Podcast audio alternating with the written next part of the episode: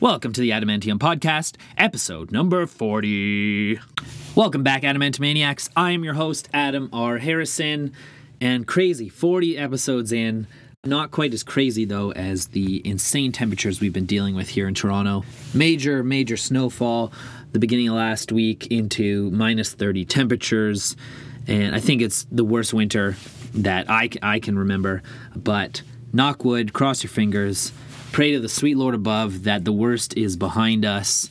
Back up to about zero at the moment. Never thought I'd be so pleased to be at zero degrees. And what's even more crazy is there's cities that are dealing with even worse temperatures than we were. Chicago, I heard, going down to like minus 46 to the point where it is dangerous to be outside. My thoughts with those people because it was bad enough here, but at that point, it's you against Mother Nature, and you got to look out for yourself. You got to look out for each other. So I hope everyone is nice and cozy and warm listening to this podcast now. For those listening from down south, be grateful that you did not experience what we have been experiencing up here.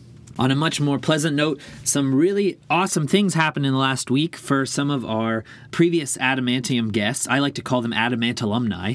Comedian James Mullinger, who was our first repeat guest and kicked off the second season, just released his comedy album Almost Canadian. It's already gone. It's his second special and it's already gone number one on the comedy charts of iTunes. So big congrats to James. Give it a listen. He's hilarious. Uh, Snow. Snow just released a new single with Daddy Yankee. Brett Kissel just got nominated for a Juno for his album We Were That Song. He also just had his third child. So congratulations to the whole Kissel family. So glad, so fortunate to have these extremely talented people on our show. If you haven't heard some of those episodes already, go back. We've got some great episodes in our archive. Check them out. But let's focus right here, right now, on today's episode, episode number 40.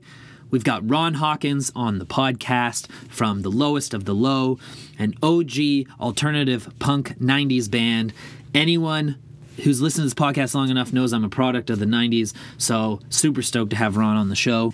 At the time of recording this, The Lowest of the Low had just released their box set. It's called Shakespeare My Box, which is a play on their very successful debut album, Shakespeare My Butt all kinds of goodies on this box set.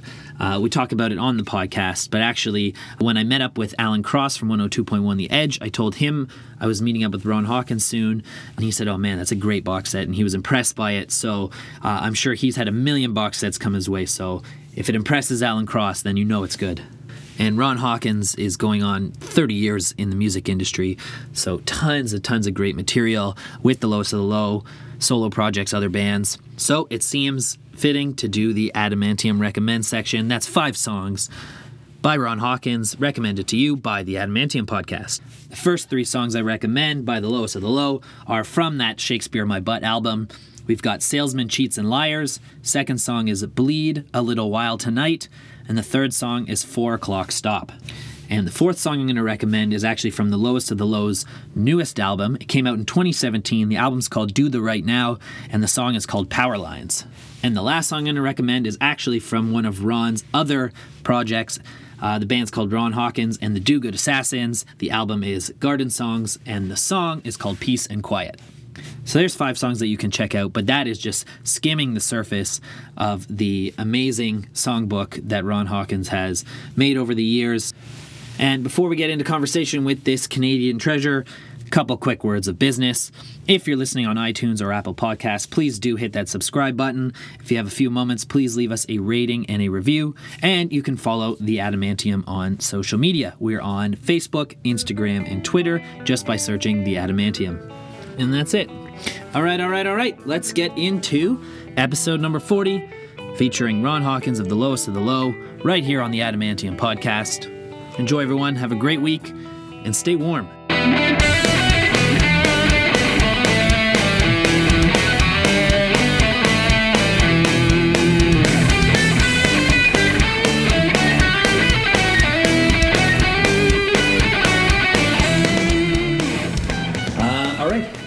Again, Ron, for having Yeah, me no over. problem. We're here with Ron Hawkins, song Canadian songwriter. Um, and thank you for having me for, for one to your home and Yeah, no problem. and as soon as I mean I've been here for ten minutes now and it, I feel like I'm in a musician's home. Oh, okay. That's I what my like it. mom says. It's very yeah. It's but you know what I I like what you've done with the the space. I'm also a visual artist, so that's Yes, I knew, and that's one thing we're going to talk about today. Hmm. So, yeah, um, we got a lot of we got a lot of good conversation to get through. So, uh, I mean, I guess the the reason um, uh, I, I was reached out to me originally is because right now we'll talk about it first. You guys are have releasing in the next week this, this fantastic box set. we're being embalmed. Yeah, and actually, you know what? Funny enough, I just met with uh, Alan Cross. Oh, yeah. And uh, it, literally, it was it, the email came to me around the exact same time that I met with him, and I, I had mentioned it to him, and he's like, "Oh man, it's a great box set." He, I mean, he's such a music yeah, yeah. lover, a collector, and so uh, he's like, "Oh, you're gonna have a great time." That was it's a fantastic box set. So let's start with that. Sure. Um, so we're releasing this box set. It's called Shakespeare in My Box. Mm-hmm. Um, tell us, because I was trying to find if it was like some kind of milestone or like uh, anniversary year, but it, it's uh, so I wanted to ask why why now and Uh, what is it? who, whose the- idea did it? It's the 27th anniversary. Twenty seven. There you go. Does anybody celebrate that? Um, no, it was just one of these things that you know because we've had such a long career and on and off. I think it's been sort of bubbling under the surface for a while. Different. Okay. We were on Ph- Pheromone uh, recordings for a while, and Kim Cook and and uh, us we had talked about it at some point, uh, a greatest hits record or a Right. box set or something like that. And then when we made the move to Warner, uh, we signed a two album deal. And I, as I joke, like you know, in classic. Lowest of the low bad business acumen. We gave them our entire career for the first record. Yeah. here's seven records, seven pieces of vinyl. So um, yeah, no, it's just a matter of like what an honor, you know. Like I think, you know, of course, when you start out, you imagine you're going to destroy everybody and create a new. Uh, threshold for people to reach you know Mm-hmm. with your music but you kind of you're faking it to making it I, I feel like you're sort of saying all that stuff but down deep at least for me as a songwriter I, I never imagined that anybody would give a shit 10 years later you know 10 minutes later let alone 27 years later. So, you know, you know, the chance to do this was a real honor and just a, a chance to sort of step back and look at it as a career as opposed to just like the next record or the next gig or the, you know. Right. Yeah. So it's a, so amazing. And then Warner stepped up and, and have been so gracious and so uh, as excited as we have, have been about it, you know, which as we were talking about Steve Kane, the president of Warner, Yeah. like to have the president of the company be as excited about your box set as you are Right. is a, a complete uh, anomaly and a total treat, you know. it's nice when you're like uh, i mean you're working with music fans you know what i mean Yeah. so it's it's almost like it, it doesn't feel like a, a working it's almost like a partnership you know what i mean it's yeah, a little, totally different yeah And it's very unusual because, you know, like my experience with the music industry itself is that it's super toxic. It's Right. super. It's about selling shoes. It's not really about selling art, you know. Right. And so when you meet people who, uh, you know, think the same way as you do, then it's it's like there's a bit of a classic story. The lowest low back in '93, we were getting ready to make our second record, and we were having a showcase for all these labels, all the labels in Canada. Yeah. And we were out on tour, and we were in a record shop, and we found these S- SST T-shirts that said "Don't suck corporate cock" and Yes. corporate cock or corporate, corporate rock still sucks, and and it was like one of the guys in the band said, uh, "Hey, we should wear these at our at our you know our business our industry uh, showcase, right?" And of course, then we were kind of like, wow, really, is that a good idea? But of course, it was a good idea for us because we thought this will weed out anybody who doesn't think that's funny. Right. know? And we would probably want to work with somebody who thought that was funny That was because funny. we have to deal with them every day, you know. and how and how did it work out the way you wanted it to Well, uh, our friend Yvonne Matsell, who's a, a longtime Toronto booker, uh, swears that it has dogged us to this day with certain people in the industry. right That they are hands off and sort of like, oh, those guys. but again are- it's kind of like like you said the people you don't really want to be working with Yeah, anyways. really- yeah really was kind they of don't a- get what you're yeah. all about So we actually signed with a record label called LSD Records Okay. out of Vancouver, who, believe it or not, they, they were crazier than we were, and their president at the time was trying to talk the company into putting a tab of acid in every 45 they sent out.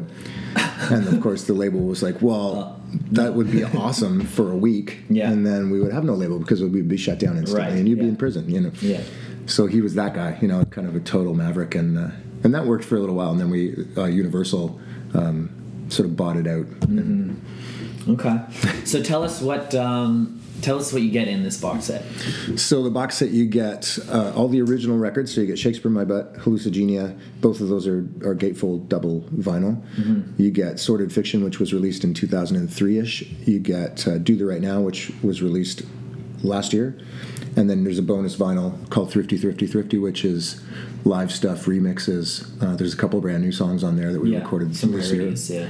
and rarities. And there's a there's a remix. USS did a remix of one of our tracks. Oh, really? Yeah. Very cool. So, uh, and uh, we were just on another p- podcast where the guy who was running it said, "Yeah, one of the, I had one of the guys from US in, USS in here the other day, and he said that one of you guys made out with his sister back in the day." so we were trying to pinpoint who that Who, was. who it but- was? Yeah. Wow, that's funny. Um, are you? Uh, I, I mean, I see some book collections and stuff. Are you a collector of, of any kind?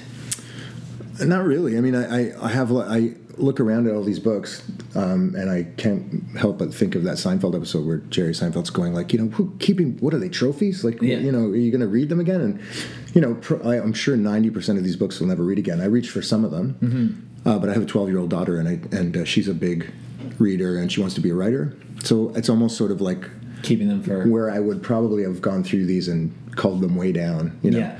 I'm just thinking, well, how awesome that they're here. She can just reach out and pull them off the rack, and right. Yeah. it's like living in a library. I, I was asking because I was wondering if that maybe inspired part of you know what what came in the box or because there's there's some other things too some kind of like I heard I heard there was I think like stickers and, and kind of Yeah, yeah. collectors items for for the yeah, there's some know, handwritten lyrics. There's which is uh, really cool stickers. There's a tw- beautiful 24 page booklet Uh, yeah uh, that uh, our graphic designer named Catherine McRae put Yeah. together for us. And she, it's funny because she wasn't in Toronto; she was in England when we were doing our thing here, so she completely missed our our uh, reign of terror. Mm-hmm. And uh, so she got all the stuff and then had to kind of build a story with it. Right. And so Okay. she qu- very quickly became conversant with our career and listened to the records and saw us live a couple times. And she's really done a great job of sort of playing it out over five records and.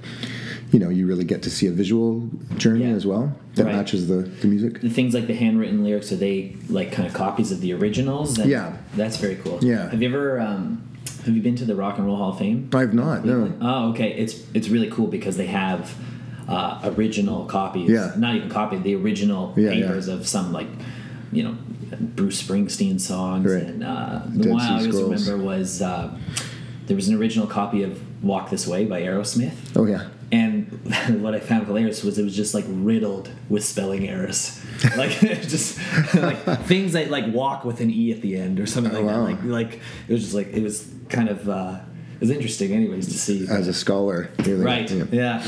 Um, and so, in releasing this box set, you guys are doing a celebratory two sets. Yeah. At the Dakota. Yeah, yeah. Um, did you guys handpick this venue, or Uh, well, yeah, because we it's we wanted it to be we wanted the first two shows uh, to be exclusive to the box set. Right. purchasers.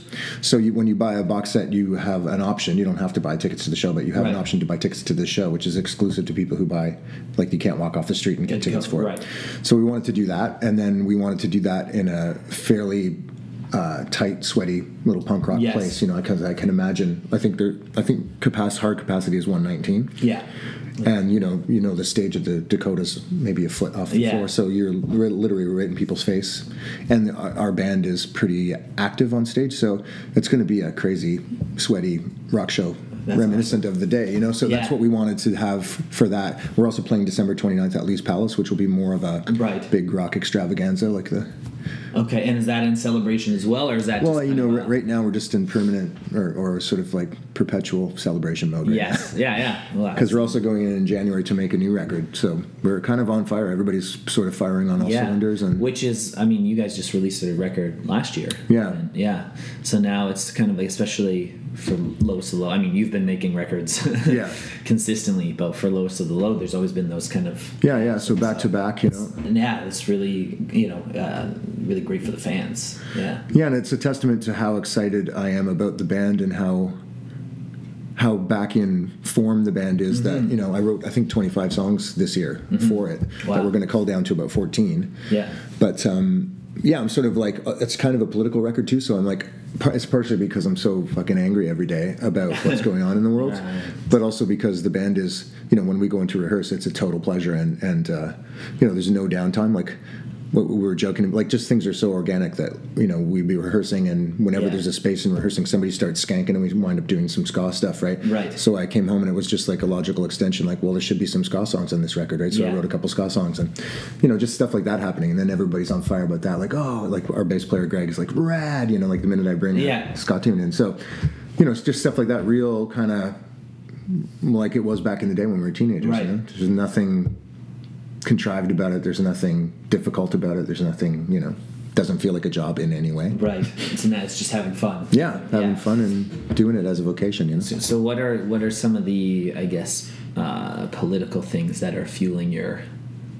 Well, I think some of the obvious now? ones. I mean, the turn, the, the sort of what started out to be just seeming to be a turn to the right to conservatism seems to be actually a turn to fascism Right. globally, right? Yeah. Like you look at Europe and Italy and France and here in Ontario, even like it just seems like people are really willing again to embrace some very radically right ideas, you know. Mm-hmm. And I grew up as a leftist, and you know, my first band with David, who's the drummer in the Low, we were in a band called Social Insecurity, which was like a mm-hmm. straight edge Marxist punk rock band. And Yeah. So that's where I come from. So that kind of thing, you know, gets my Blood back up. boiling, yeah. I guess my blood boiling, and it just Yeah. reminds me of, you know, uh, fighting the Heritage Front back in the '80s, like Yeah. you know that Yeah. far back, like doing shows because our because our punk rock band was very successful. We would get. You know, promoters who didn't have any political awareness would put us with you know these Nazi punk bands that were very successful, and we would have these shows. There were literally like chair fights and Yeah. stabbings and stuff at our shows, and we would just duck and keep playing. And you know, Yeah. Wow. you know so it's fu- funny like i because when i talk about those days like you know Yeah, that would be crazy 82 think about, 83 yeah. i feel like i'm telling a story or something that that you know like i'm reading from fiction but now it's coming back around again you know, and i can imagine it happening again Wow. Yeah. I mean, there's there's some days I can't even. I have to turn off the news because I'm just like it's, it's too much. Yeah. I, I think that's healthy too. Like, I mean, I'm a Yeah. very engaged person politically, but I think there's, you know, you you also need to have a store of energy. You need some positive optimism, You know, yeah. yeah. that's it. Um, I mean, I mean that's always been the news. Yeah. they don't report like, hey, you know, these puppies are doing fine today. Yeah, it's yeah. like it's always the negative stuff. So uh, yeah, sometimes I like literally have to turn it off and like put on some cartoons or something, something that's Yeah, gonna make me happy for a little bit. Well, you know, that's what that comes back to writing these songs with the band. Is that I've always felt I have lots of people who think that music is revolutionary, and I'm like, well, music's not revolutionary. Like, revolution is revolutionary, and you know, Yeah. you do that work in the street, and you do that work Right. in your life. But what music for me is is that it's the thing that does exactly that. It gives you the the moral and the spiritual energy to ha- to want to do that. You know, Mm-hmm. Yeah. And I always reference Billy Bragg shows. Like I would go to see Billy Bragg in 81, 82, and Yeah. I would come out of the shows like pumped like and i would say like you know billy doesn't care whether you go home and write songs like billy just Right. wants you to leave and be the best cobbler you've ever been you Yeah, know yeah. create the best charcuterie plate you know Right. whatever it is that you do Whatever he you wants you to go out into do- the yeah. world and do it with and that's gusto it's just a way of getting you know what's inside out. You know Yeah. what I mean? Yeah. then we need so we need art we need we we need love we need people you know supporting us and and making us realize that there's a community of like-minded people that Yeah. you know and we can change stuff I know, I know, because you know, it just yeah. When you think it's always the classic: one step forward, two steps back. And, and what was the one that really, obviously, I mean, I'm sure people are much more upset about than I am too. Was the one that I cannot believe was recently the um, the ivory trade that in China that they hmm. just opened, like they allowed again.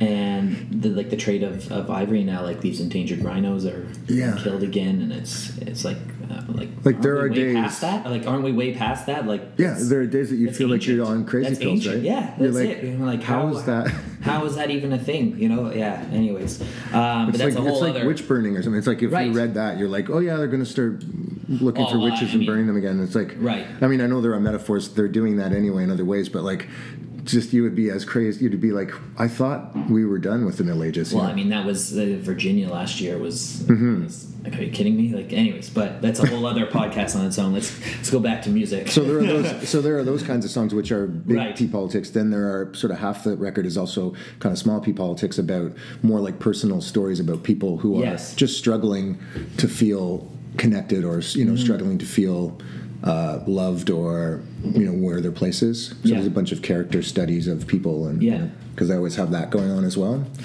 Well, what I also liked a lot about your music is you you do incorporate a lot about life in Toronto and, Mm-hmm. and even landmarks of Toronto in your music, uh, which I think is really cool. Being someone who grew up and lived his whole life in Toronto, Yeah. it's kind of it's kind of nice because you you know you, there's so many songs about New York City. There's so many songs about Los Angeles and Yeah. California, and so it's it's kind of nice to, you know, have some homage to your own. Yeah, yeah, for sure. Yeah, and Uh, it's all you know like i also find that that seems very particular but then when you talk to people like i met i started to meet more people from winnipeg and i and then i became friends with john samson from the weakerthans and Yes, he does yeah. a similar thing for winnipeg and it's like uh, he would say you know when he heard shakespeare in my butt he said you know it something clicked in his mind like oh you can do that right you can Right. talk about your it doesn't have to be as you say paris or Right, new yeah, york it can be your, your local right Right. because and I also think because it resonates, everybody has one, Mm-hmm. right? It doesn't matter where you live. There's there's your local hangout, you know, where Yeah. you feel at home, where there's bridges and there's street mark, you know, landmarks Mm-hmm. that speak to you, right? And one of the ones I think you kind of talked about a lot was uh, the Only on, Mm-hmm. on the Danforth, right? Yeah. Um, what are some of your other kind of, and it doesn't have to be, uh, you know, venues or anything, but like, what are some of your favorite kind of gems in the city? And whether it's a cafe or a restaurant or, Yeah, yeah. Yeah. Well, there are, there are things that that click with me because, and I don't know.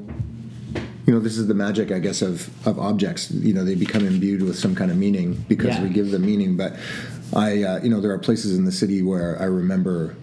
Uh, walking and and being hit with a certain kind of epiphany or something, and then writing it because I used to carry a little journal around with yeah, me yeah. and write it down, and then that might have been the germ that became the song, you know. Mm-hmm. Or little instances like the there's a line about um, you almost kissed me blind on Bathurst Street. It's true, you know. Like, Yes. and that really people mention that. Like when I wrote it, I thought it's a thing, and it's like, and it's real, and it's sort of autobiographical from my life. I never Yeah. thought like 25 years later people would be quoting that at me because they get really something out of it, and it really Yeah. puts them in a place, you know. yeah, So yeah, through things like that, they're not even as much as you're saying, like not as much even landmarks as they are just moments and spaces, Yeah. and just the fact that Toronto's a bunch of neighborhoods, right. and I used to just tramp around the neighborhoods, and you know, Mm-hmm.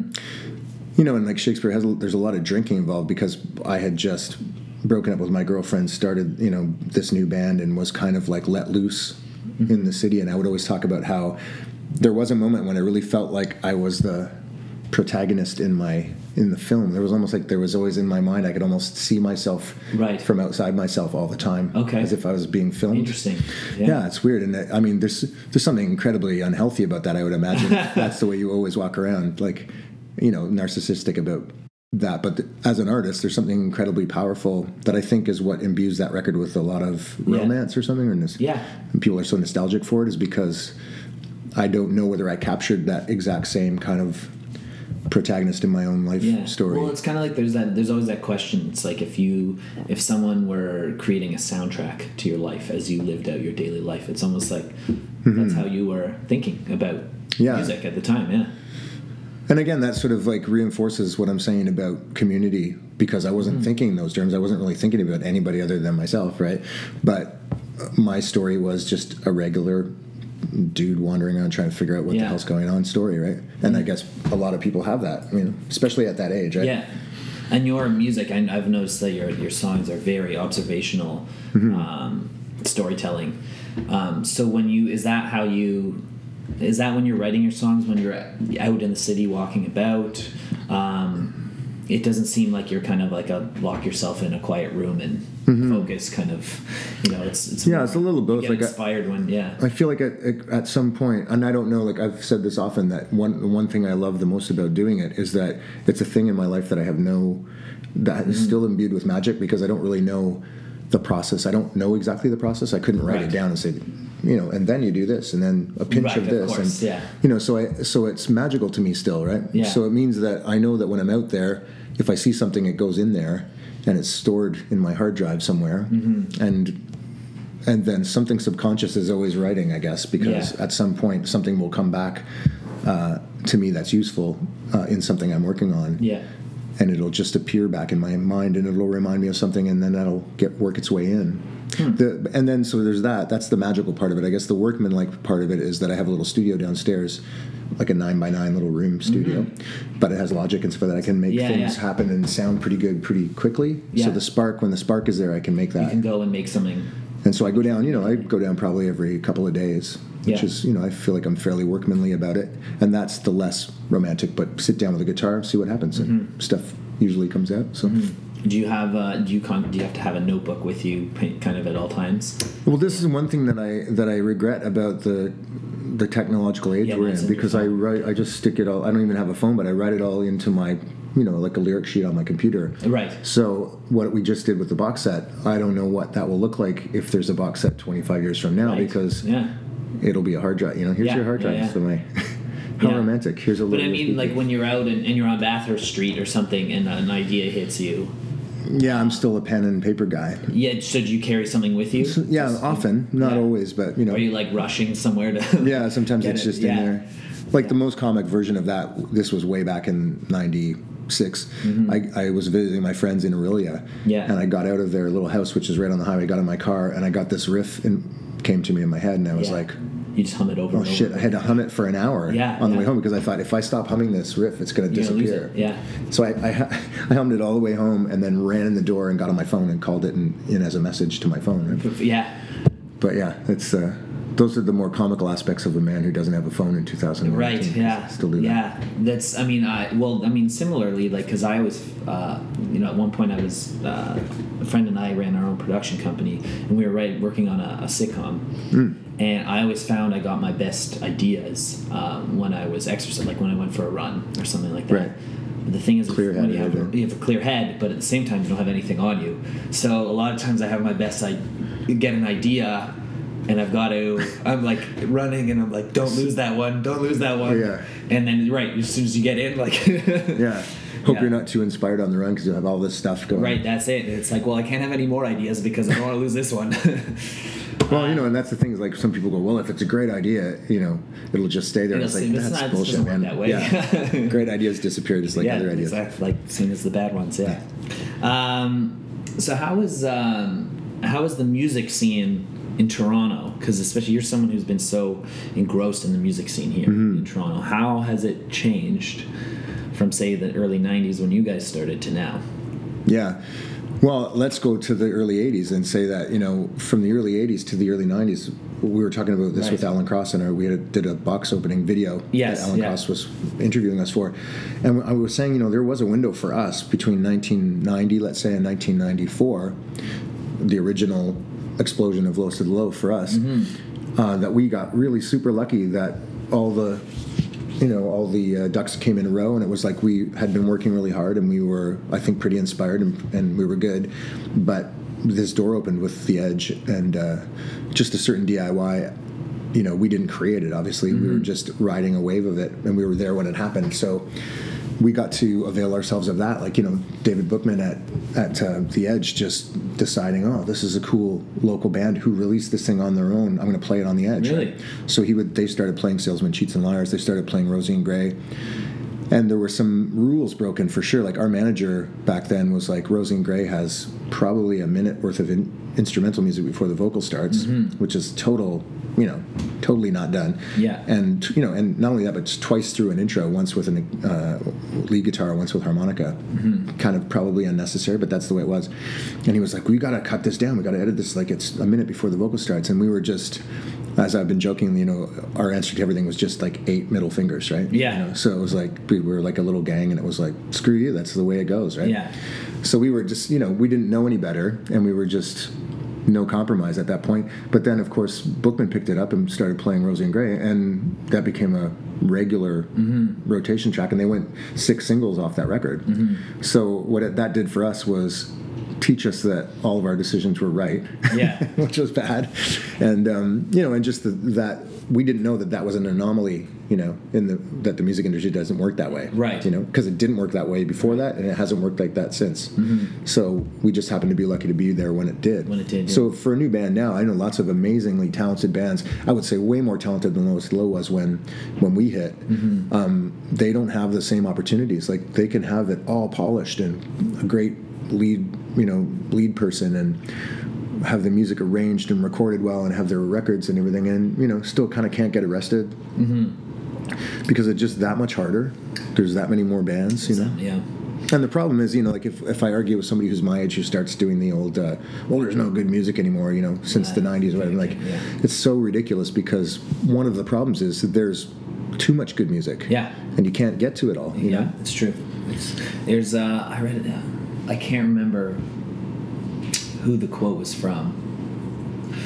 There's a great great quote I wrote that was you know when I made music there was a hundred bands with a thousand fans. Now there's a thousand bands with a hundred fans. Like Mm-hmm. If yeah. they're lucky, yeah. Yeah. So, um, but what about um, also? I want to talk about like, what about you know going out to gigs and Mm-hmm. uh, you know just experiencing music in the city? How has that changed from from Uh, the '90s? You know, or has it? Well, I don't, I don't do it enough. Okay. You know, I'm work, I, uh, like my life with a, with a 12 year old daughter. Right. And well, not just that, but like a 12 year old daughter and being in a, in a very regularly working band and also having a solo thing and another band, the Duke Mm-hmm. Right. Assassins. Several. Yeah. like I spend an awful lot of my time doing our own work. Okay. And most of the bands I see are either bands that we've chosen to open for us Right. or people giving me music. Mm-hmm. But I do get out once in a while, and when I do see it, it seems the same as it always has, with the exception that I find audiences very polite Okay. these days. You know, Yeah. because as I say, like going through the first sort of post-punk wave in the '80s, where when I was talking about stabbings and table fights, to like the crazy mayhem and the mosh pits and the stage stage Right. diving with lowest to low. You know, and I get that. You know, I think there's a certain millennial and a certain even pre-millennial response against mosh pits, like being thuggish and you know, Right. fratty and stuff like that, uh, which I totally get. But uh, I do sometimes find that I'm standing in a very respectful, quiet crowd, Yeah. going, "This is we- a bit weird, right?" yeah. And I also found bands very, uh, very apologetically. I mean, not across the board, but very apologetically, like, "I can't believe, thanks for coming," and you know, "I can't Yeah. believe you Right. came." Right. How You know, Canadian. Yeah, very Canadian, and Yeah. Wow. Um, because like we come from the school, like I would would often talk about this. We opened one time for Spirit of the West in Vancouver, and I knew the Vancouver crowd Right. were not fans of Toronto Torontonians regularly, Mm-hmm. and they were chit chatting and talking and everything, and so. I came out to the mic and said, uh, "Hey, we're the, we're the Rusty Nails. We're from Toronto, and don't hate us because we're beautiful." yeah. And it was so like instantly that people started throwing things at us and Oh, everything. But I'm like, God, really? now they're paying attention, right? You hear stories of all you know that kind of thing, and Yeah. it's, and it's uh, it's interesting talking to someone that's actually but I thought I'd rather have them throw, you know, beer bottles at me than not pay attention at all. You know, really. 'Cause at least now has there ever have- been like has anyone ever been seriously hurt or not because of that. We used again back in the day there was a lot of throwing things, and we we luckily we about. we missed the uh, the window of spitting at the bands. You know, the early like the Clash and those Yeah. guys. Like I don't know how they got through that because I've heard stories that Joe Strummer may have contracted hepatitis B from really spit going in his Going- mouth. Really, So gross. that is really gross. But and it's like I think now like, and maybe that's just uh, the, like you said the way the mentalities have changed. But now like someone boos you and I'm like, oh man, maybe I shouldn't be doing this. Maybe I'm terrible. like someone's spitting at me and throwing beer bottles at me. Like Yeah. that would be like that would deter so many people from you know. But the weird thing is, back in the day, you're like, we're nailing this. yeah, They hate us. Yeah, it's almost like an uh, you know uh, an entertainer's uh, look at things as you know any reaction's better than no reaction. yeah. yeah, Well, I sort of see it that way. Like, I'd Yeah. rather have people angry and, yeah. you know, who these guys think they are rather than not Rather listening than- at all. Yeah, wow. So uh, and and you mentioned too about all the different projects you work on. Um, so I was curious, how is there a different process for or like when you're writing a song, are you thinking, oh, this would work well with the low, or this would work better with the rusty nails, or you know, do you? I, I, I, I f- I- the only band that's like that, I think, is the low. Like writing stuff for myself or writing stuff for my other band, the Do Good Assassins. Yes, yeah. Uh, there's a lot of crossover in the way those that music works. Mm-hmm. There are definitely times where I write something and I go, "That's a lowest to low song." Okay. Just- there's a certain, I don't know what it is, a certain attitude, a certain okay. raggedy attitude Yeah. Okay. that I know that's for that band. Before, did you? Uh, I, I was curious because because your c- career has been so uh, long and, and it seems to be. Did you ever have any work in the, like? Did you ever have any other jobs in the city? Yeah, yeah, yeah, yeah, So, first so I'm always curious period. with musicians. What did what did you do before music was? I, I had the most career? motivational jobs. Mo- Okay. motivational to be a better songwriter. job. Okay. Uh, the worst being the one I talk about working at Upper Canada Brewery, where I was a newbie, and so they put the newbies on uh, the sort of graveyard shift. Yeah. And there would be a big pile of. We had a door where they would deliver the the empties because we could use I think we could use there was two or three types of bottles that we could use that you know they just steam off the labels and put new new labels on. So there was a big pile of empty cases and they stunk of course and they smelled like hops and all that. Yeah. So in the morning we would, we were given shovels and we would go in and poke the boxes and when the rats came out we had to kill the rats with shovels. Oh. That was motivational. Yeah, of course. Uh, I'm sure. And the other one was like, you know, that- that's the same job. We, you know, there was the inspection light. You would want to, you would get a job sitting and there's a light and the bottles are going by and you're making sure Yeah. there's nothing in them. So of course, when you've played till three in the morning or whatever, and you're now at nine, yeah, I, I've been woken up by my manager on several occasions. Yeah. like, Get Hawkins off the light. yeah. You know, or I would tell my friends, don't buy any UCC this year, this Yeah, uh, this week, because Yeah, I was on the inspection light Yeah. who knows what's in there. But that stuff, and then lots of manual labor stuff. Like I uh, was a window cleaner for a while. I did uh, one of the things when we drive around on tour. I go, oh, yeah, I put the drapes in here because I hung drapes for a while. yeah, yeah. Wow. So all the hotels around Ontario. wow. It's incredible to think about, eh? now, all these years later. Um, Well, you know, the same thing. I was always the newbie guy, and so like I would get the drilling holes for the brackets for drapery. Yeah. You know, it's like- it's almost like all these jobs have a little hazing ritual. Yeah. And you get hazed for six months until you get, and then Until you you move to get a it, better yeah. job. Mhm. So I would dri- be drilling. I would come home just like covered in concrete dust and blowing concrete dust out of my nose and stuff like that. And then you know have a shower and go and do a gig or something. And, life, eh? Wow.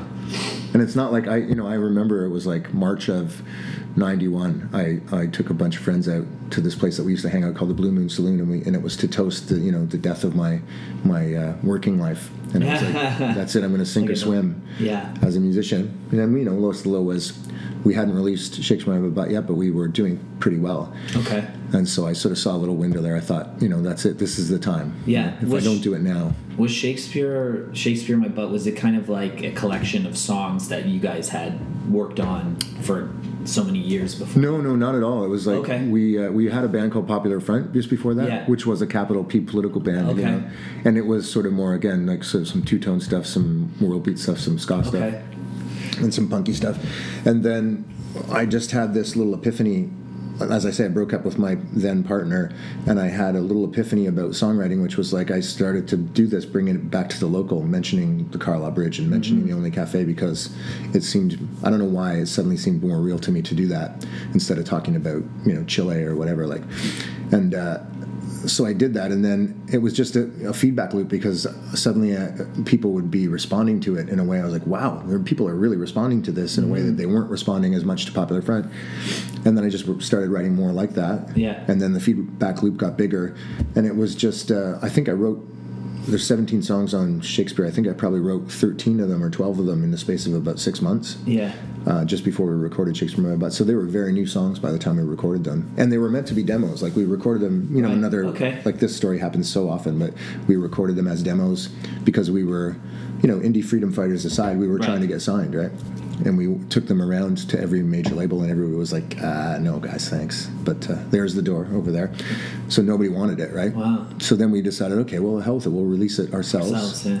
And then Page Publishing, uh, which was Steven Page's dad, had a publishing Oh wow. Okay. you know, basically out of his basement kind Yeah, of thing. yeah. He uh, he uh, distributed it, Yeah. and then I think we sold four thousand or five thousand CDs and cassettes. We even had Really? cassettes uh, within the first couple of months. It just Yeah. went on fire, and of course, then like businesses happen. Did you guys work with the, much with them? Was- no, it was just a, a little window. And in fact, you know, it's funny now because I'm friends with Jim Creeggan and stuff like that, but we turned down Yeah. a tour with those guys. We turned down Okay. a tour with Bryan Adams. We Oh, turned really? down a bunch of tours that we thought were not punk rock enough. And, right. Okay.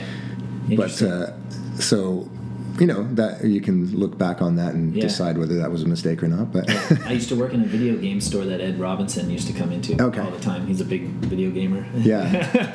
yeah.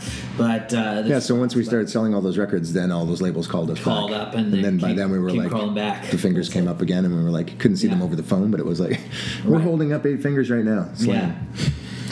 So we did, yeah, didn't want to have anything to do with them by then because by then we sort of saw the writing on the wall, which is like we can do this on our own. We can Mm-hmm. get in a van on our own. We can book the shows. We can, you know, we've got these You saw wonderful. that it was possible. So Yeah, we want these wonderful connections with Alan Cross and Dave Bookman and all- you know Mm-hmm. Now Magazine and Exclaim and all those guys. And Wow, fantastic. And I mean, Shakespeare, my my butt. I mean, it's been.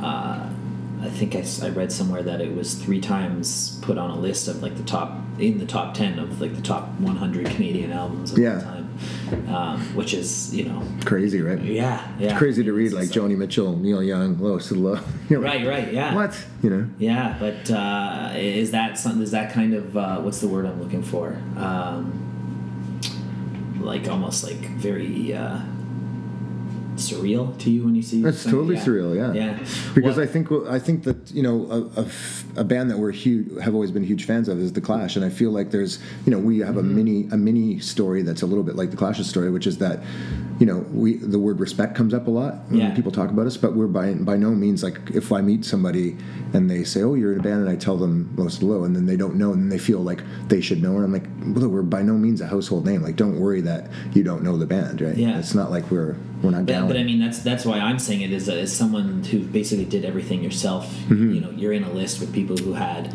you know, mega companies behind their music. Yeah, yeah. yeah. It's very reassuring because Yeah. it comes back to like, you know, folk music and punk rock and hip hop. You know, all these all these musics that are that come from the people. You know, Yeah. and are and and part of their story is always about how legit they are. You know, Mm-hmm. and to be legit, it's you know like I, I know a lot of people think cynically that it's just like a pose or it's like a Yeah. it's a leather jacket you wear or it's a lumber jacket or what you know whatever is the in thing but like to me it's the thing they have in common is that legitimacy is baked in because the crowds that like that kind of music they can smell a fake you know? Right. Yes. Yeah. and it's not so it's pop music but it's not pop music in the way that radio is classically pop music Mm-hmm. so, which is why you know i take solace in the fact that the clash you know never really had m- many radio hits and they w- didn't place well on the billboard charts because that's Right. not what they were about they were about creating But they they were, and they I mean they created stuff that wasn't. You know, you think of like combat rock, and like that wasn't. That was nowhere near mainstream at the time. But now Yeah. it's it's like one of those things like. Uh, uh, I'm trying to think of another example now, but it's like it's it's now people look back and like appreciate it. You know, it's Yeah. almost like even even Bohemian Rhapsody when it came out wasn't popular. Yeah, yeah. And then you know, and now it's like the greatest song of all time. Yeah. Um, but uh, I even spoke. I had a band on. Um, one of the guys from the Stills created a new band. Uh, they're called Negative, and it's completely um, inspired by combat rock itself. Okay, it's like yeah. a reggae punk fusion. Yeah. Um, and they just they really wanted to create this album because like it's so underappreciated that yeah yeah yeah it's pretty cool. So that being said, what are what are some of your other favorite Canadian albums? Canadian albums.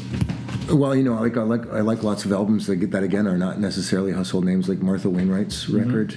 Um, that's a huge one. Lots of bands from friends I know, like uh, Fembots and and uh, you know all the. I, I like a lot of the classics as well. But I'm one of those guys who you know I keep saying like I'm, I might have to hand back my Canadian passport because the the real people in the pantheon I'm not uh, always a fan of, like Neil Okay. Young. I'm not really a Neil Young Okay. fan. I'm not uh, Rush. Not a Rush fan. Not a Gordon Lightfoot fan. Yeah. You know, and uh, I just why I find myself in these in these you know groups of backstage of musicians that are waxing poetic about Gordon Lightfoot or something, and Yeah. I'm like, really? I'm like in any other country, Yeah. would that be considered? You know.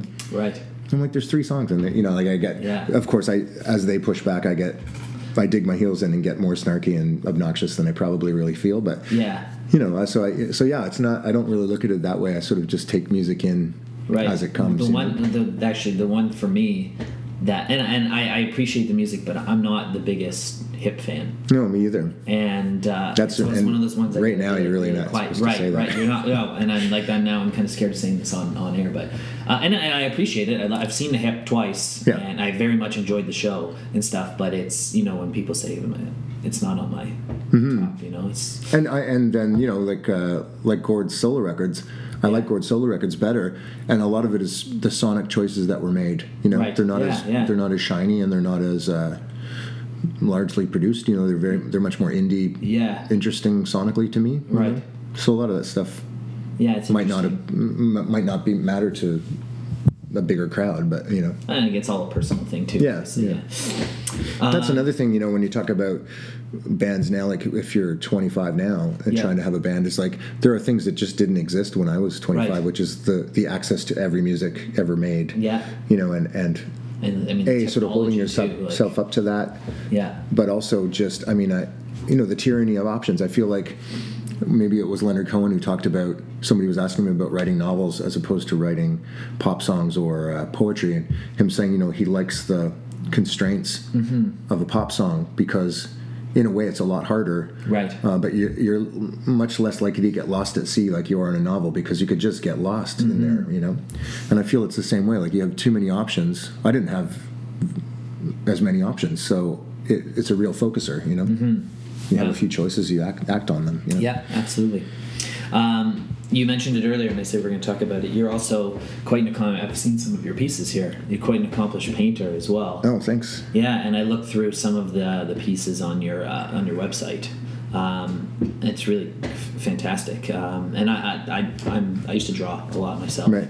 So it, I mean now it's finding time to do it, but. Uh, uh, I, I was curious if for you, um, eh, did painting is something? Is it something you always did, or did that kind No. of come later? And yeah. Not at all. Yeah, I started painting. I painted for the first time in about 2001. okay, so what in, what inspired you to try it? Or Well, I was always I've always been into art, and I've Mm-hmm. always I drew when I was a kid, and then I sort of you know that high school thing where you kind of stop doing it a little bit as Yeah. you're becoming an adult for some reason, can't find the time or something. But but I never really did much painting. I had some painting. Um, projects I had to do in school or something in high school, but very minimal. Mm-hmm. Right. And then 2001, I, as I say, I would always go to galleries. If I traveled around in the world, I would never go see bands, but I would always go see visual art right, galleries. So Galleries. I was always aware that I that it spoke to me somehow. Yeah. And then uh, Jill and I were in a we went to a Frida Kahlo George O'Keeffe exhibit or something, and I was there, and I just off the cuff I said to her, you know, and when I'm in galleries and I see painting, I always feel it seems so tactile. I always feel like I should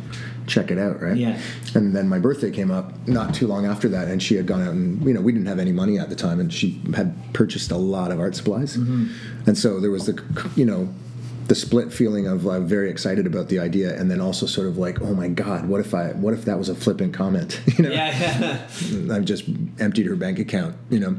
But it was like it was like crack. Like the minute I touched a brush to canvas, Yeah. you know, I it did something that wasn't even intellectual. It did something mm-hmm. physical to me that I was like I felt like a desire to just do Yeah. it, and I did it every day Okay. for a while. And then I was on websites looking and trying to find old Renaissance glazing techniques and things Okay. that have just disappeared, you know, because nobody does them anymore. And and I was into portraiture, and I realized I, you know, I tried a bunch of abstractions and I tried a bunch of cityscapes and stuff, but I realized that my songwriting and my painting have similar concerns, which is that I'm super interested in people. Okay. Period. Yes, I noticed that it was a lot of a lot of portraiture, and Mm-hmm. actually that was my next question: is did music and, and painting do they kind of come hand in hand with you now? Yeah, they're they're very different in some ways. Like the paint, I don't. Uh, music, I, I'm always aware of the process. Um, I don't know what the process is, but I'm always aware that I'm doing it. Yeah. Whereas, um, well, I guess that's not true all the time. If I'm jamming with a band or doing something like that, I can get lost in it. But painting is the kind of thing like I literally can get lost down a rabbit hole and like Mm-hmm. just sort of stand up and hold my but like uh, stretch my back out six hours later and go, wow, I've been painting for six hours and yeah. I'm not aware that Yeah. the time is going, you know. So that's really cool. And as I say, I'm looking into these faces. I'm doing these portraits, and um, there's a great quote uh, from a painter named Alice Neel, who I'm a huge fan of. Yeah. Who was, I think she was painting from the 1920s. She became a feminist icon in the 80s when she was in her 80s. Uh, was kind of, and she sort of painted in obscurity all through the abstract expressionist phase, where you you know painting people was considered ludicrous and childish or whatever. She just painted her neighbors and stuff like that. She was kind of broke. Yeah. And she just stuck it through until portraiture came back around again, and then she was discovered by the feminist second feminist wave and and um, turned into an art star at the end of her life. But she had a phrase where she said, uh, "I'm." She called herself a collector of souls, Okay. and I think it's a quote from Yeah. Chekhov. I think she stole it from Chekhov, but Okay. but I always latch onto it as like I feel like that, like I'm Yeah. you know endlessly interested in what's making people tick and. So where uh, uh, where, do you where do you keep them all? I mean, I've seen a few, but I mean, on your website, I've seen there was Okay, well, this is I'm, now I'm going to make a very obnoxious statement, which is I don't have to keep them all because they all sell. They sell. Yeah. No, that's yeah, I mean, which is awesome, right? Yeah.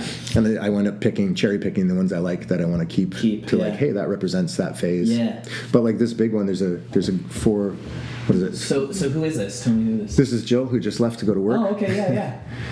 Um, and I did this series, which were sort of people in different masks. Yeah. Um, and the funny thing is, uh, Ian Blurton, I did Ian Blurton, who's uh, from Change of Heart, Blurtonia, uh, Public Animal. He's a musician and Mm-hmm. Okay. producer in town. Uh, he has a giant beard and a baseball cap. So I was, I, I thought, well, the beard and the baseball cap are kind of a mask, right? Right. Yeah. so there was a series of astronaut helmet and all these kind of things and just looking at what is it what is it to have a mask on you know Yeah. do we always have a mask on and Yeah. you know is is this is anybody really showing themselves Mm-hmm. truly so these are for people who can't see them they're it's about i think they're three feet by four feet Yeah. and they're shoulder to top of head so they're very large portraits Mm-hmm. And uh, this is another thing, almost like the Edge, discovering Los Lows. The, first big show I had like this was at the Katharine Mulherin uh, art projects, which is on Queen Street, which is a Mm-hmm. Yeah. huge deal. She's kind of like the queen bee of of indie uh, the indie art scene. Yeah. And so I had a I was shocked to be allowed to have a show there. Uh, but then my sort of snarky punk rock dude uh, ran into the art world in the same Yeah. way, which is that you have to make an artist statement Yeah. uh, at the beginning so people come in and read it. And I've always thought those things are kind of bullshit. And like when I read them at galleries, I'm like, the artists just they make these up after the fact. Yeah. Like you know they just did a thing and then they now they describe what they were doing and maybe it's true maybe it's not. And I got a little uh, I guess a little cavalier with it and I was like I had phrases like uh, you know I like the colors orange and blue they make my eyes dance. you know? And I got kind of in shit for it because it was like I was I guess degrading you know Yeah. the sacred space of the gallery and I'm supposed to take it Yeah, more it. seriously right Yeah. and then on the night of the show um, the person who was sort of uh, there was a handler for me and they were kind of keeping me away from certain people because I was I was getting because Mel Rapp I don't know if you know Rapp Optical No, no. it's a sort of a hipster um, glasses store Oh, okay. on College Street he bought three of them and uh, and I just it occurred to me that he bought three that were wearing glasses right Ah, and so okay, I yeah. was making jokes like uh, hey Mel if you want I can go home and get paints and paint glasses on the On other ones them, right? yeah. so that's then suddenly somebody grabbed my arm and they're taking me away Yeah, yeah. because I guess I was just being a little too. They want me to be serious about my art, you Right, know? right.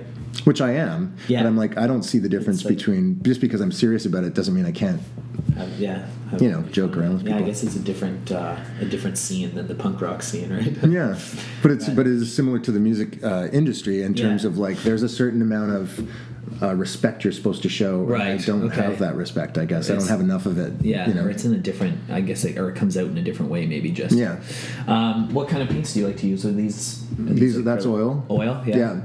And that's funny because I know uh, as oil, I've been told that the oil that I use looks, I use it like acrylic, I think. You know, Okay. there's a lot of big, flat space. Um, I've also had people tell me, and I don't see it, but somebody's like, yeah, I really love them. There's a lot of angry energy in them. And I'm like, Okay. huh, okay. But uh, so it must be true because enough people have said it to me Yeah. that yeah. it's not something I see, but Maybe. Well, that's. I mean, almost when when I asked, is your music and art come hand in hand? Maybe that's like the little bit of the punk rock. yeah, Art. Yeah. the energy is there or something. So what love it. What else? What is it that grabs you about a certain portrait or a, so- a certain face that makes you want to paint it? some of it is strictly uh, is strictly topography. Like some of it is almost like architecture, right? Yeah, like yeah. I did a series called A to Z, which was I, I was going to ask you. about yeah, like an I thought was alphabet Really cool of music. musicians, right? Yeah. So a lot of them were like you know. Thom Yorke and let's say Thom Yorke and Bob Dylan and Joe Strummer and Yeah. uh, Amy Winehouse, like were all people that I listened to and love and everything. And then Yeah. there were some people thrown in there, like Willie Nelson, who I respect. Yeah. But I don't. I'm not like I listen to Willie Nelson a lot. But his face was Face is- so yeah. topographic. It was like a map or something, you know. And it was just uh, the tactility of it as a painter. It was fun to try and recreate that, you know. Were there some letters that were like hard to decide because of Oh, so 100%. many? Yeah. So I think that's why Bob Dylan wound up at Zed for Zimmerman because Right. a there weren't a lot of Zeds, Yeah. and yeah, I think he was running. I think there was a couple letters where there were more than one though too. was there? Yeah, probably. so, yeah. couldn't help myself. Yeah. Well, I mean that's that's the hardest part. And yeah. And what's his name got in there? Uh, Xavier Cugat, who's like Yeah. uh, of my parents. I guess not even my parents would have been kids when he was Yeah. playing the marimba or whatever. Yeah. Yeah. I did. Uh, I did a similar one back in high school. I did it because I was always I was an illustrator, Hmm. um, but I took my favorite musicians and just did illustrations of them all, and it's still hanging in my parents' place. Oh, cool. Yeah, yeah. Uh, I was just I was looking at it the other day in the basement. I was like, uh, well, it was you know your your own critic, and I was like certain ones. I was like, that one's good. This one, Yeah. I was like, I want to take this one down, but yeah, Plus, I think there's something baked in. At least, you know, I'm, I'm a pretty cocky guy. I'm pretty confident. Yeah, but, yeah. But it's still baked in as an artist that you have a certain sense of like envy of like, oh, I wish I could do that. I wish I could do that. And I was talking about John Samson the other day uh, from the Weakerthans, and we were just talking Mm. about lyricists. And I said, you know, as confident as I am as a lyricist, and I'm very confident as a Yeah. lyricist, I look at the way John sees the world, and I go, I wish I could see the world lyrically the way he does. He's Yeah. got some Okay. tricks and some ways that he does things that I really envy. Yeah. And and certainly visually with visual art, I Yeah. see that a lot. And illustrators are a lot of them. Like Yeah. the the um, economy of it, or just the ability to know to not. Sometimes I feel like I'm spinning my wheels too hard to get where I want to get with it. yeah, There's a guy named um, God, what's his name? Noam. There's an Israeli artist who does who does poster work, and it's all about negative space. So Okay, the yeah. things just work with each other, Yeah. and they're incredibly philosophical and incredibly political, but they're so graceful. You know, and Yeah. the economy of, of strokes is unbelievable. It's like with five lines, Mm-hmm. he can do what I'm going to spend 38 hours. Yeah. yeah. Yeah, it's. I mean, I I studied design for a little while too, and it's it's uh, just certain techniques or whatever how you can speak with space. Mm-hmm. I actually that's when when for a little while I dabbled in like graphic design, and and that was one of my favorite things, just work with the blank space. Yeah, I love graphic design and, and just Yeah. design like furniture design. And I, I as Well, you can, like I said, you can tell within here you've got an Yeah. eye for. But as unpunk rock as it is, I really do believe that good design makes your life better Yeah. Oh, absolutely. right off the bat. Yeah, like yeah. in ways that you don't even you don't even have to explain them. It just goes speaks right to your Yeah. soul. A certain or even just like a design that that is uh, you know suitable to your own style like if Mm-hmm. you were to take over someone else's apartment or something Yeah. and it could be very well designed or laid out to them but to you it might not speak well, like our house, this house, when we bought this house, we we made a little more money on the place that we were in before this, and we paid less. It was Christmas, and there was nobody looking at this Mm-hmm. house, so we got this deal. So we had a little extra money, and we decided, hey, we I guess for once we can buy some furniture, Furniture, and yeah. stuff. So you know, and up till then, it had been like all Jill's university furniture and all my old punk rock. Like, hey, you know, I've got bricks with boards, and that's where my Yeah, yeah. DVDs and my books go. Yeah. But when we started to go out and actually buy furniture as adults and Yeah. go like, this is oh, and we started to dis- discover, oh, this is what my actual taste. I've never Taste had the yeah. The free space to actually exercise what my taste is. Right. You know, in in a living space. yeah So that was kind of a cool thing to be able to do. yeah well it's just like uh, like anything like you, you you can't design a you know a, a hairdresser's website the way you're going to design a you know a video games website you know what I mean everyone's got a, just a certain look and style and um, but it's funny you it, it's it, it's something that I miss a lot is drawing and and I love it but like you said when when you do it you get lost in it Mm-hmm. and uh, same thing even I worked on a couple projects even just like two years ago but next thing I knew you're right it'd be like four in the morning and I'm like wow I've been working on this for eight hours you know? Yeah. and uh, now especially with doing this podcast and stuff it's like there needs to be you know 36 hours in a day.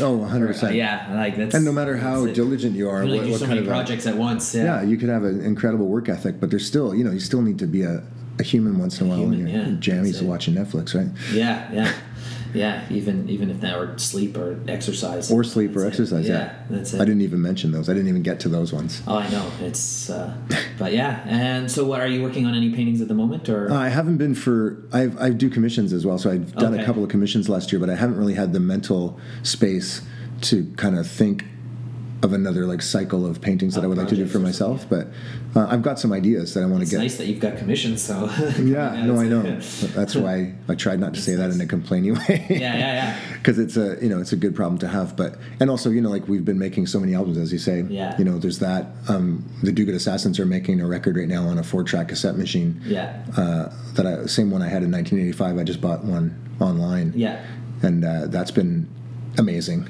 Again, talking about talking about the innate I don't know energy of a thing. Like you know, like I the minute I plugged it in, I sort of smelt head cleaner and I was just transported back to my parents' basement. Right. Yeah. When I started writing songs. Yeah. So all of that energy just comes through your body.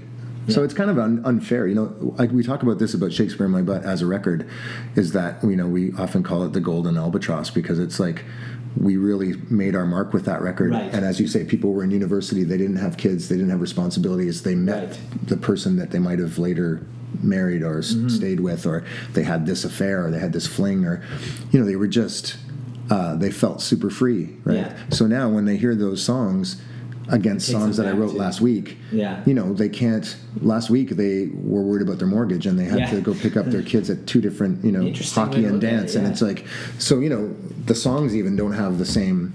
Yeah. You know the Shakespeare songs are going, yeah, right on, man. you know? And that's why uh, I mean I mean nostalgia is one of the most I think the most potent um, tools of anything. I thought you were going to say drug because this has It been is coming up. I know. It is yeah. a drug. It absolutely is a drug because it, it takes you back to a simpler time Yeah. usually. And uh, uh, me as someone who grew up in the '90s, that's I mean anything '90s. Like if I go to a '90s party, I have the best night yeah. of any party. Uh, Well, you'll be surprised then when we did uh, the Shakespeare remastered tour. I think Yeah. we did it in 2010.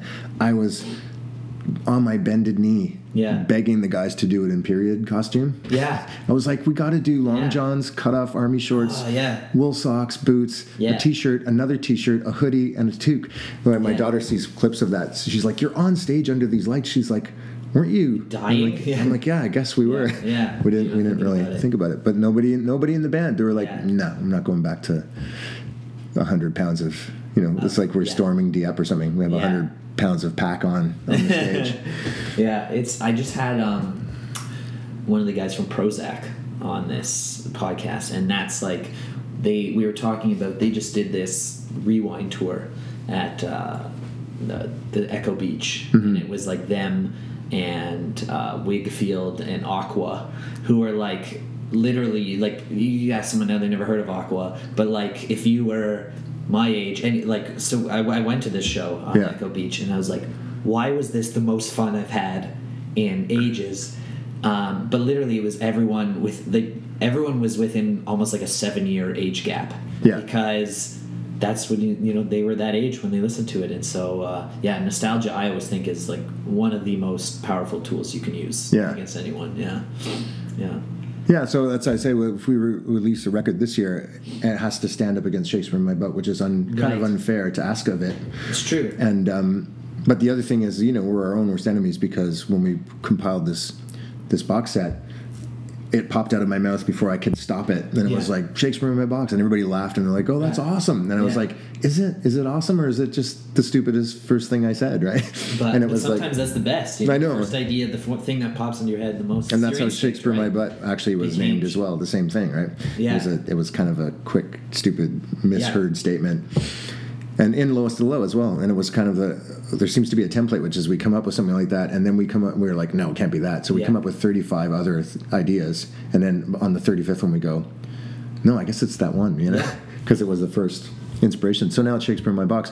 But what I w- would say is, you know, maybe we're doing ourselves a disservice in that we're doubling down on that being the, you know, the anchor stone of the whole thing, Uh, right? the- right. Which is true, it is. I mean, it's not like it isn't, but it's just sort of like when you when you try to crawl out from under that thing that was very successful. And again, it's another. I'm I'm saddled with all these good problems to have, but Right, that's what I was gonna say. It's like it's the same. Uh, it's the same with I mean, it's any band, even like a, a band with a huge discography, like take Pearl Jam or whatever. It's like ten is still their yeah, they got to play their their corner, you know, their cornerstone. Yeah, Um, and I think any band's almost like that, you know. So, but For sure. um, yeah, Well, I, I just took my daughter to see Paul McCartney last or two summers ago Oh, in yeah. Chicago, and he played seven million songs. Right, And on I've- our way out, that, yeah. these two stoner dudes were walking beside us, and the guy goes, "I can't believe he didn't play Get Back." and I was like, It's "Really? He just a played million other things. seven yeah. He played for three hours." Yeah, yeah. And he's seventy three years old at the time, right? with- I heard Elton John too did like a three and a half hour set. But someone is disappointed that he didn't play Get play. I yeah I know and he actually his new record's pretty good I've, That's what I'm hearing. He Yeah. seems to have one every five years. That I remember about five years ago. well uh, because I think uh, now he's, he's free you know he can make whatever he but wants like even Pitchfork was like, "This is a good record." it is a good record yeah yeah I enjoyed it from the guy who wrote "Silly Love Songs," yeah and then all that other stuff Yeah. before that. yeah yeah it's interesting Uh, okay, so anyways, we, we I mean, guess we should Right, we could talk art and stuff all day, but um, so Shakespeare in my box that comes out today's what the nineteenth, so in two days. Yeah, it's, well, the, the shows are in two days. I think days. people uh, will get the boxes will get shipped to them. How do how do people uh, order the box? they can pre they pre-order it on uh, if they go to lowestofthelow.com. Okay. There will be a pre-order button which will direct them to Warner's site, and they Okay. can buy the box set and they can buy tickets for the show on Wednesday. Okay, well, it, it's, I mean, this this this podcast will be we're in the future, so Okay. the, the shows will have happened. Un, unfortunately, Oh, man, they were but- awesome. Yeah, they, were- they were They were fantastic. so uh, legendary. It's, Um, Two uh, band and members went to box the set- hospital. The box set will be out, so lowestofthelow.com. Yeah. And uh, okay, excellent. Uh, Ron, thank you so much. for Yeah, thank taking you, time. man. It was a pleasure. Thank you. Cheers.